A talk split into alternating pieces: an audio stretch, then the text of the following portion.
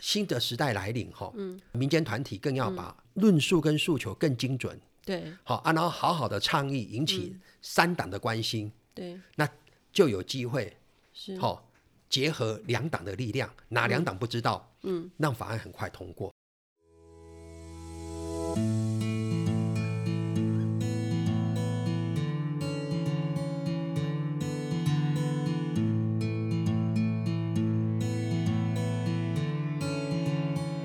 各位听众朋友们，大家好，欢迎收听我们的绿电问卦系列六哈。我们知道，呃，现在刚好是在岁末年终的时候哈，那我们。呃，最近环境运动界哈有一个大事情哈，就是有一个《环团与总统有约》这本书哈已经出版了哈，那它也记录了全国 NGO 环境会议的二十年的故事哈。那这本书呢，这个长得像是一本 Bible 的这本书呢，其中有一个很重要的灵魂人物哈，就是我们人称社运界国际巨星的何宗勋理事长哈。那他也是我们的好朋友。那在这段时间呢，我们可以。去回顾一下，到底社运二十年来哈所扮演的这个角色，从过去呃 NGO 总是常常在这个环保署门口或者政府单位门口剑拔弩张的这样的角色哈，到后来去建立一个每年跟总统有约，甚至呢也建立了一个把这些公共政策或者环境议题的政策让政府去列管哈。那 NGO 团体从原来的抗议的角色，其实也变成一个很有系统的监督的这个角色哈。那到底怎么办到？那中间又有什么样子的经历了什么样子的困难哈？我们今天就很高兴邀请到呃台湾公民参与协会的理事长何宗勋来跟我们聊聊。宗勋你好，好，主持人哈，那个卢品哈，还有我们各位线上的观众朋友，大家好，我是何中勋。好，中勋，我们都知道，其实 NGO 的领域里面哈，跟外界对大家对这个 NGO 都非常的陌生哈，都不知道呃到底在忙什么。那为什么这些人愿意就是抛开原来本来该去赚钱的事情，可是就愿意投入这么多的哈的时间跟力气哈，在不同的各个领域里面哈？那你也是原来是并不是环团的角色，本来也是呃是从业界转到这个 NGO，是什么样子的因素让你想要去投入这个 NGO 这样子的领域？那个因为那个社会哈健全发展哈，那个公私协力哈很重要，尤其那个第三部门哈，而且也就所谓的 NPO 跟 NGO 哈。是那可能大家对社运比较陌生，可是如果你说对志工啊哈，比嗯如说现在我们常常去医院哈，或者常常到呃很多的政府机关嗯哈，都会有很多志工帮忙哈啊，那个其实就是。NPO 的开始嗯嘿，那也就是公司协力的一种了哈、那那 NPO 跟 NGO 最大的差别就是非营利组织跟非政府组织，好、嗯那叫非政府组织就是它不是政府组织，但是它关心公共议公题，嗯共议题，好、所以那个我们就简称它叫 NGO 啦，哈。那我个人会投入，当然我的过去是从事广告业，好，嗯那当当然在广告业的过程当中，很多的时间都是在做一些公益的活动，嗯，好，那就帮一些弱势团体募款，嗯然后也发现到，呃，如果你帮弱弱势团体募款。都是在第一线的救援哈，嗯第一线的帮助，这个永远没办法解决问题，因为你制度、你结构、哦法律啦，制度没改变，永远就忙不完，就忙不完一直一直在。哦所以在后来在我处才理嗯发现到，哎，其实我，而且我对广告这种哈、哦骗大家来消费的，我也觉得有点点良心不安哈、因为不是很多产品都是好的啦，所以后来在当志工之后，慢慢我就觉得，哎，其实，在 NGO 这个领域是可以做很多事，嗯好、当然收入。好，跟那个物质是很匮乏的哈，嗯但是它其实可以满足精神层面的需求，好，因为人的存在嗯要物质跟精神平衡嘛，是好，所以我就后来就在选择了走路，嘿，走在路这三条十路嗯岁之后呢，我就全职的投入这个 NGO 的行列。好、嗯那我又有兴趣做倡议型的组织，好、所以两千年之前在台南，哈、嗯两千年之后有机会就到台北来工作，嗯这样算一算哈、志工到全职现大概三十多年左右了啦。嘿，是，其实这个对很多年轻朋友来说是一个很好奇，可是又非常陌生，那不知道自己到底呃适不适合。我们就请何宗勋来跟我们聊一聊哈，到底这二三十年中间哈的这个社运界呃跟政府的关系哈是什么？那又从怎么样走到现在目前的情况？嗯因为现在这个社会非常多元化，哈、每个人的关心的层面跟领域都不太一样。是但是不管在任何层面里面，都一定会有关心。要改变那个层面的结构的问题，就是公共政策就很重要哈。嗯是就像我们这个再生能源推动联盟，好、它就是要推动台湾再生能源的制友度善化环的一境嗯种。好、那啊，因为我广告业的特质哈，因为我嗯们广告业就是，诶，那如果如果有什么企业啊，呃，呃产品要找你来行销，嗯，我们作为一个广告人，我们嗯就是要分析那个企业那个产品。嗯，好，比如说有汽车广告，嗯，房地产广告，嗯，好，或者各式，或者是比如说各种那个玩具广告，嗯，我们就要对产品做充分的了解，还有做市场调查之后，才会对这个产品做设定位跟做市场区隔，嗯，好，那 NGO 也一样啊，但是 NGO 没有竞争那么激烈，因为 NGO 那个那大个部分都没有人想做。对，因为那个议题太广了哈，所以呃，对我们而言，我来投入 NGO 就很容易。为什么？因为每个议题就是类似一个产品，嗯，就像一个广告的对一个某产品一个案子。那我们的很多的 NGO 投入的有各各个领域的嗯人哈、所以学术界的人就钻研于学术论述，嗯对不对、然后呢，有一些是办活动的，嗯，他就做执行。对好啊，所以对我们这种的角色就会有一点点类似一个转译者，嗯，哦，就是把一个学者很深奥的一些语言跟词汇，嗯嗯，透过我们这种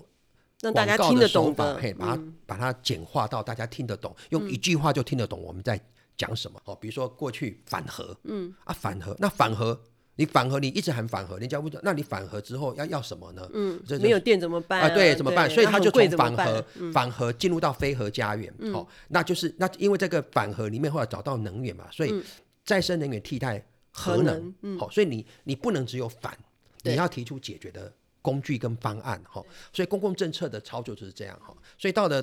到了 NGO 之后呢，我也因为那个食癌的特殊性，哈、嗯就在不同的 NGO，嗯，好、平均每个工作大概都是两三年。哎，你要不要说一下你经历过多少？我光我哦知道的这个很就多好多，哦从我动这保个到嗯我们讲大的啦，小的就、小的就就是算了就就没办法讲 了哈。就是说，就在当志工的年代，大概就是做干净选举救台湾哈，呃哦就从是政治反贿选，嗯，好，政然治的后领域嗯对政治的领域，然后大概就是以那个起家了哈。啊，至于做一些社会福利那个我就不讲，那嗯是算做的蛮久，五年以上，甚至还为了干净选举，我去巴西、嗯跟印度、瑞士哦做国际的其串实联做。选举观察你也是很熟悉的，选举观察在它后半段 OK，哦，那个 OK 后半段，然后呢 OK 所以干净选举哦，反贿选这个是我最早哦、嗯，开始投入的志工，然后全职之后呢，就当过教改会秘书长，嗯，哦，教育还有教育育改领革域也哈、有，嗯啊，永续台湾文教基金会就是做终身学习、社区营造跟催生社区大学，哦哦，所以哇我这当个就时很广了，哎，当时卢品你在那个嗯呃全是国全处会，嗯，我当时就是我带着林孝信老师嗯催生台南市社区大学。嗯，所以台南社大是我催生的啦。 OK，好 OK 然后还有当时也抢救这个台南火车站，所以我们曾经有有一段时间是同业，对不嗯对？没有 错。所以你看，台南火车站现在全国唯一有旅铁道旅馆的，呃，嗯当也是当年我跟一些朋友抢救的 OK，哦，台南火车站哈、那再来呢，就是到台北，嗯哦，就在国家展望文教基金会，就是我们那个吕副总统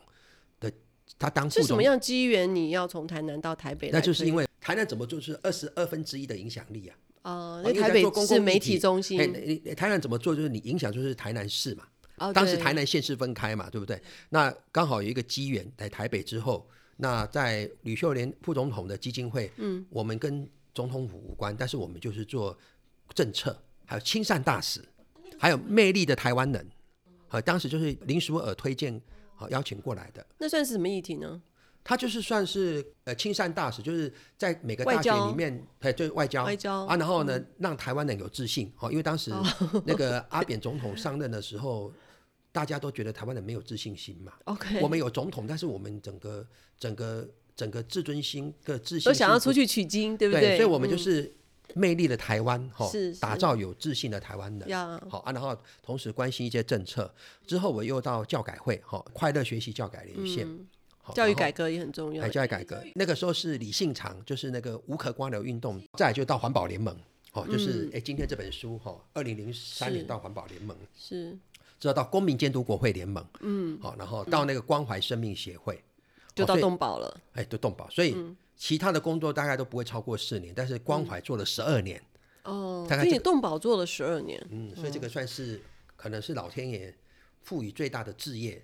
在动保，因为是最难做，因为动物不会讲话。哈、所以我们关注也不是犬猫，现在关注的议题非常广嗯哈、所以这样，然后在当然这过程当中也有反赌运动啦， 对，哦还有反赌赌运动，博，还有还有你刚刚讲的国会观察，我也到亚洲很多国家做选举观察，嗯，所以我的面向就真的会非常广啊比，较广。嘿，对那，这样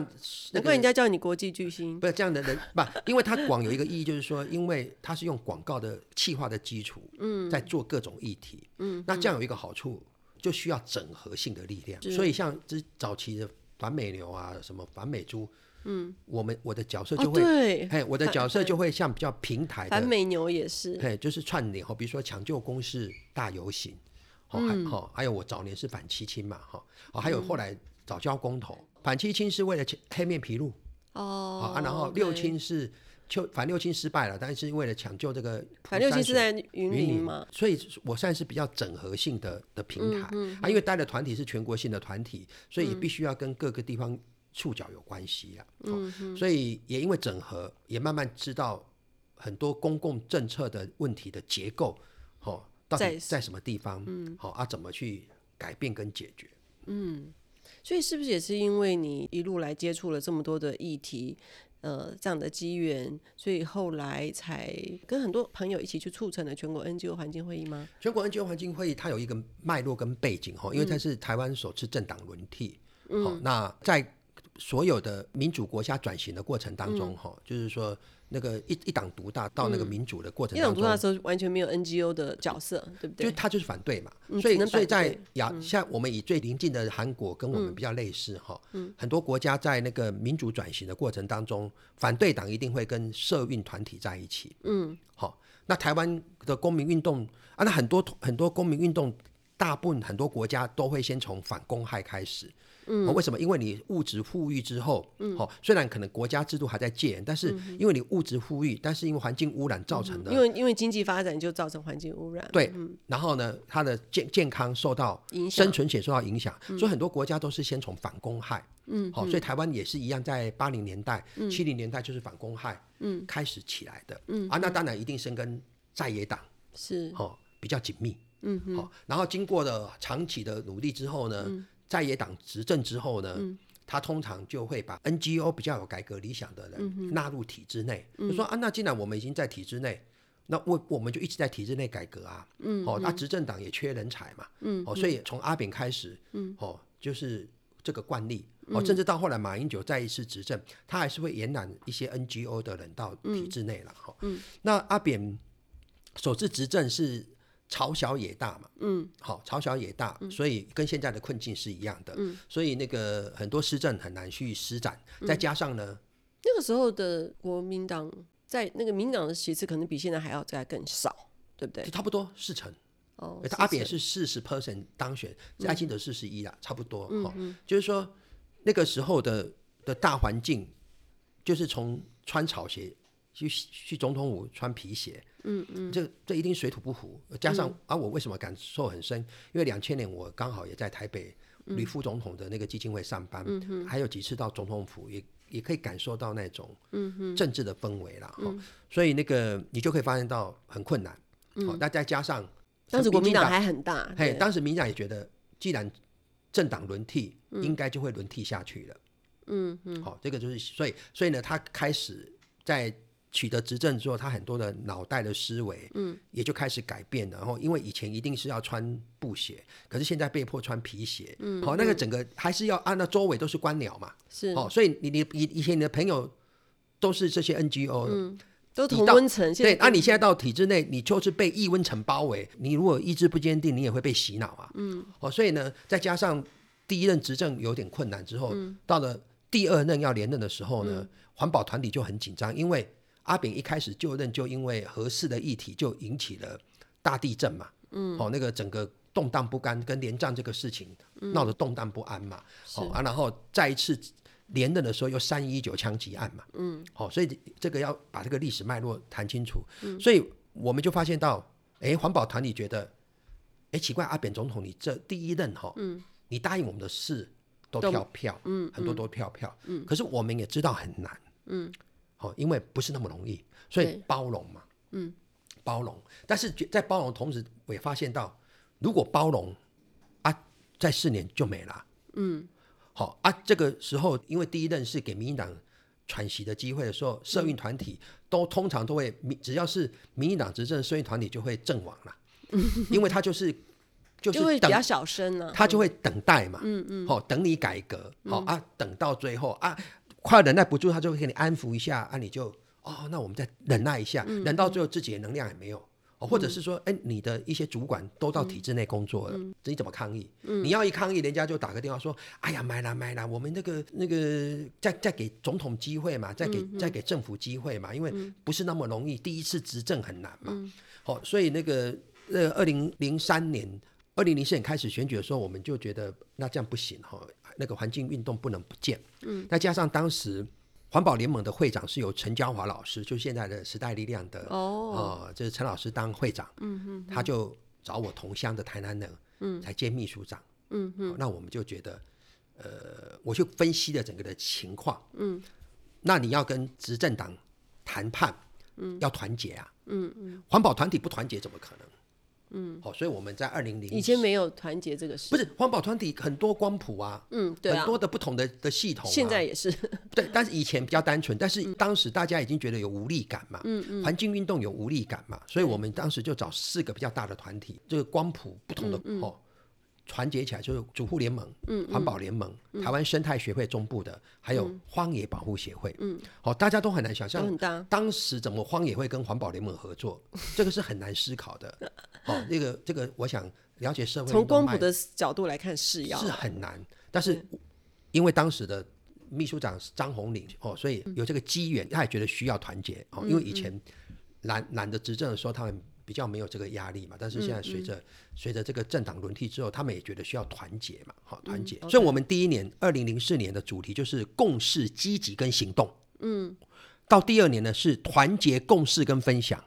有没有？一直要共识。共识、积极行动，要共识，啊，要更积极啊，才要行动。好、再来就是团结、共识、分享。然后呢，在二零零六年呢，在地扎根挑战未来。嗯，哦，社会环境运动要跟土地共识一直是最困难的事，因为越越强调的没事有啊，我就是们有越缺乏的我事。们我们共识，我们二零零四年就团结了，而且那一年从那个筹备要到举办只有两个礼拜。哇，而且还要邀总统来，嗯，所以那个在那个我做这本书的时候呢，施施新敏老师就是说，他当时因为当时环保联盟就是环境运动的大佬嘛，对然后又是反核嘛，对，好、阿扁也是反核的嘛，好、所以呢很容易邀，嗯嗯、很容易邀，好、也不简单。哎、啊、呦，刚好那是枪三一九枪击案没有多久，哎，啊他就当选，他三月二十号当选嘛，啊所以啊之后他就四二二我们举办的时候他就出现了嘛，哦，刚当上总统，对，就是第一个出现、出席民间团体，那就很啊，但是呢，哦，那二零零四哇那个不得了，是总统就职以来第一次跟环保团体见面，所以前面四年都没有啊。嗯，好，那阵仗就很大，在 NGO 会馆 NGO 会馆嗯嘛，哈、所以我我我当时压力很大，哇，第一次面对那个总统来那个的规格啦，嗯那细节，国安单位、群治单位这样，哇，真的是很很很压力很大的啦，哈。对，然后呢，再加上呢，环保团体也要抗议啊。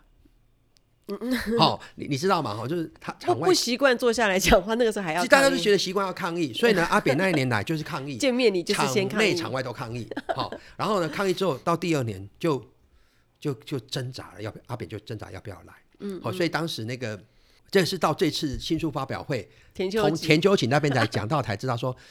我们就是不知道有没有办法邀请嘛，因为抗议了嗯嘛，所以说只好找田秋瑾跟阿扁关系比较好，田秋瑾去邀请，嗯，好啊，然后田秋瑾就说贝拉贝拉贝安娜安娜贝拉哈，嗯结果呢，他邀请来了之后又抗议，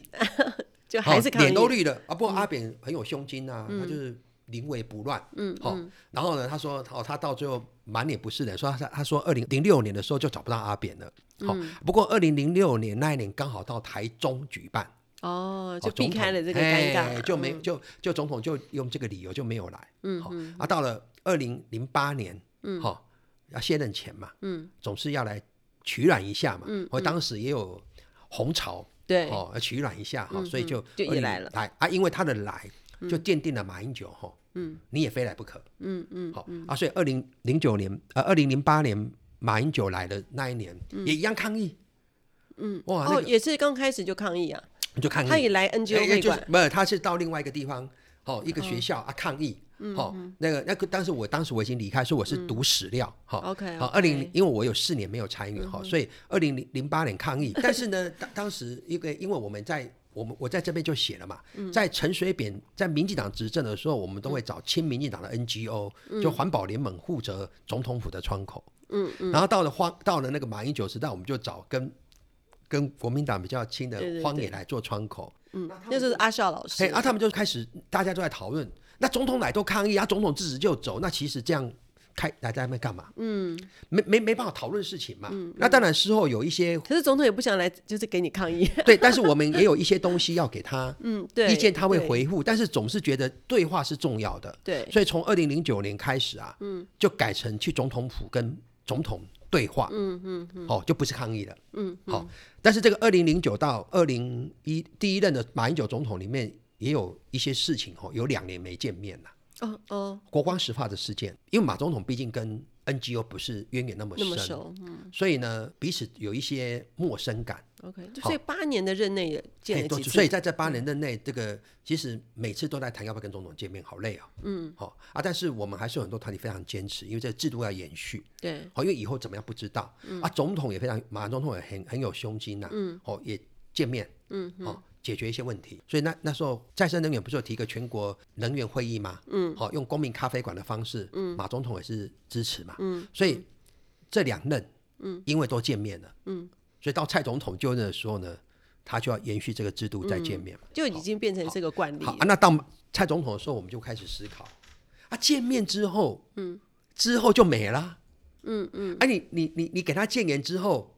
有的他会用，有的他。你就不知道石沉大海啦，嗯啊，有有时候他会请官员给你回复，嗯、啊，回复之后呢，对，没办法对话嘛，嗯，所以我又从二零一二年哈，嗯，马的后半段的时候呢，我又开始回来思回来 NGO 平台里面，嗯，我就在思考，花了这么多心血，民间团体的建言，对，就代表这个这些谏言是需重被要的嗯重要被关心的，需要被改变。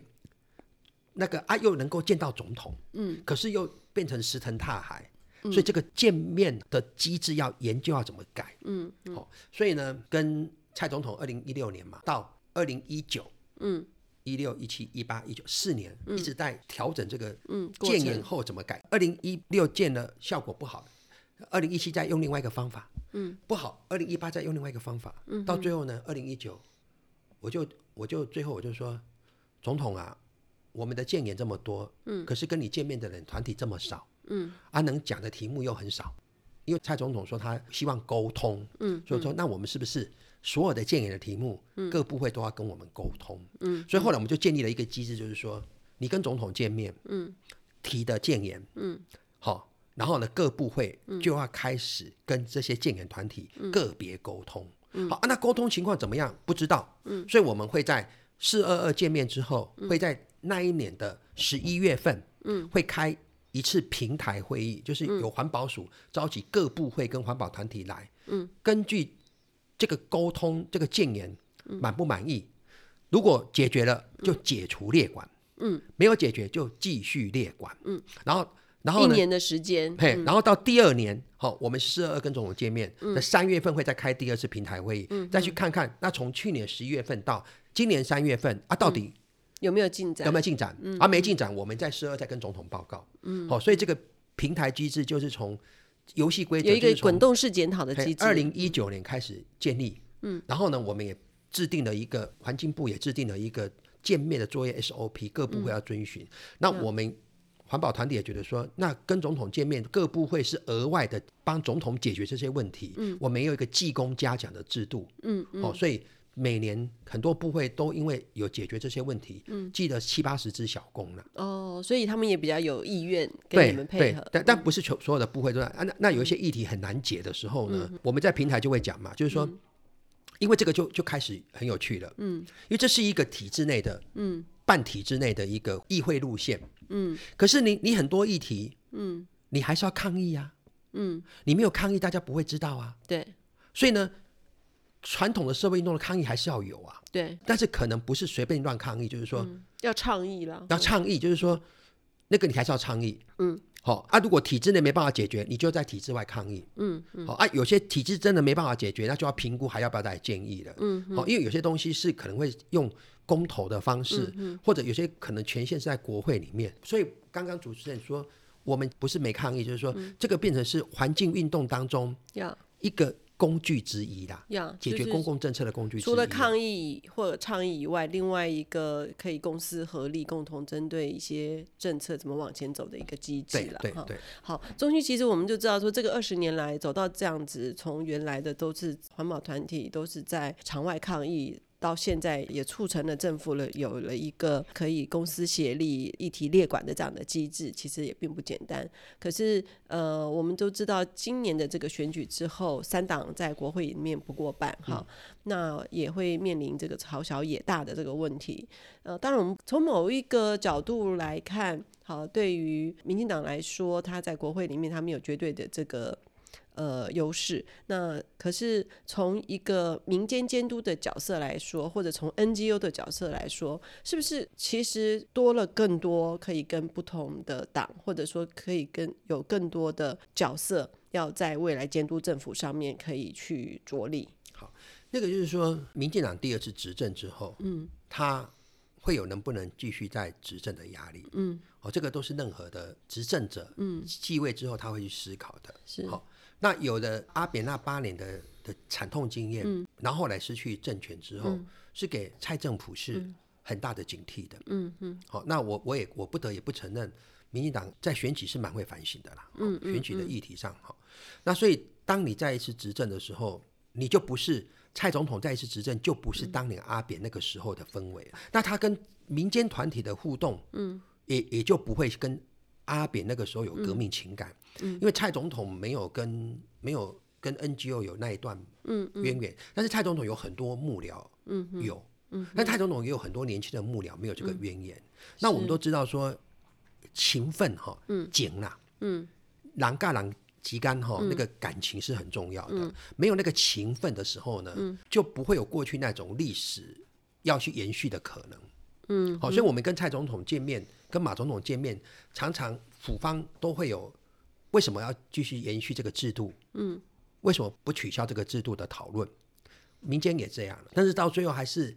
友情社会占占优是情嘛、哦所以总统到最后还是三个总统都跟我们见面，嗯，哦，这个这就是说我们台湾是一个友情的社会，哦、啊，但是呢，你对阿扁跟对马英九的方法跟蔡英文就不能一样了，嗯，哦，这包括现在未来赖清德也不能一样，嗯，因为每个总统有他的人格特质跟他的的施政风格，我们要解决问题就是要互相的包容嘛，是好、那坦白说，没有人会觉得民进党会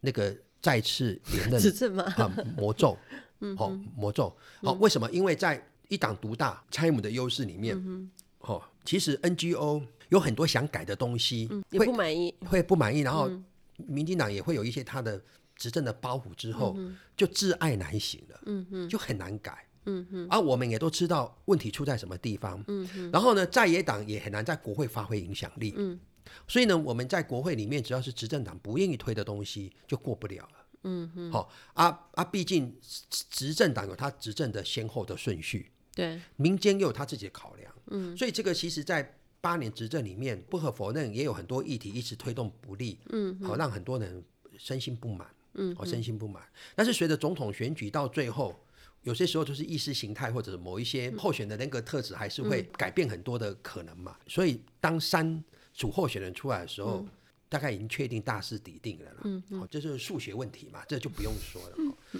好，那民进党再一次执政，得的票数是四十一 percent，嗯，跟当时阿扁总统得了四十 percent，嗯，那你就会发现到民进党的饼没有做大，中间选民好像跑了。对，嗯，那为什么会跑？我我认为还有年轻人的票也跑了，这个是一定的啦，因为执政党一定会流失这些，所以我们做 NGO 的人在推公共议题的时候，嗯，我们也需要学习等待，嗯，漫长时间的等待，嗯、因为很多公共议题哈，它需要一个循环，嗯，有时候一个时间轴。到这个社会就关注这些议题，嗯，那你想关心议题，它就会被边缘化。可是呢，在被边缘化的过程当中，你就要做人才培育，就要做一些基础嗯工作，嗯，因为你要等待下一波你的时间点来的时候，是你才可以站上这个风潮，而且你准备好。所以很多如果从事 NGO 的朋友，哦，他是短线在这个领域，嗯，他就很难像我刚刚讲的，他必须要一个时间轴、要，而且可能也需要一些、机缘嗯嘛。呃。像这次年轻的选票的流失，我们也知道年轻人他关心的一些议题嘛，哈，包括居住正义啊，哈，劳工权益啊，那个那这个都这会些慢慢累积，它不会在你执政一开始就发生，它就会慢慢累积啊，累积到通常大概五年十年就会爆发啦。嗯，它时间点都会差不多五年十年嘛，所以呢，爆发的时间点又刚好都会在选举的前后嘛。嗯，好、啊，所以这就是一次债务还清，好、啊，让你没办法政党轮替嘛。嗯嗯，好、但是这次很特别嘛，就是因为那个在野党不团结嘛。嗯嗯，好、然后呢，表现的有一点不不是那么的让大家舒服，嗯，那当然他就错失了一个再次执政。但是他现在面临很有趣的一个一个问题哈、哦，你看国会，好、哦，国会就是蓝绿的结构跟民众党出来，好、这个时候就很有趣的。那我们公民团体怎么办？对我们哦的公民角色，哦，我哈们公民团体的角色其又实变是重要。其实它是一个很重要的一个工具，就是说，如果公民团体懂得倡议，嗯，能够让议题引起蓝绿都关心，嗯，对不对？嗯，好、蓝的关心，嗯，虽然绿不关心，但是蓝加白就会过，嗯，绿的关心，蓝的不关心，而绿加白也就会过，所以呢，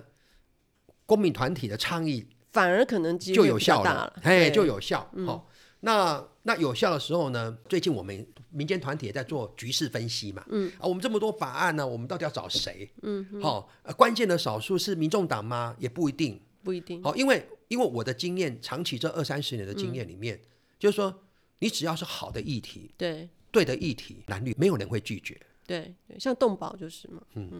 环保有些也是，对所以新的时代来临哈，嗯，民间团体更要嗯把论述跟诉求更精准，对好啊，然后好好的倡议，引起三党的关心，对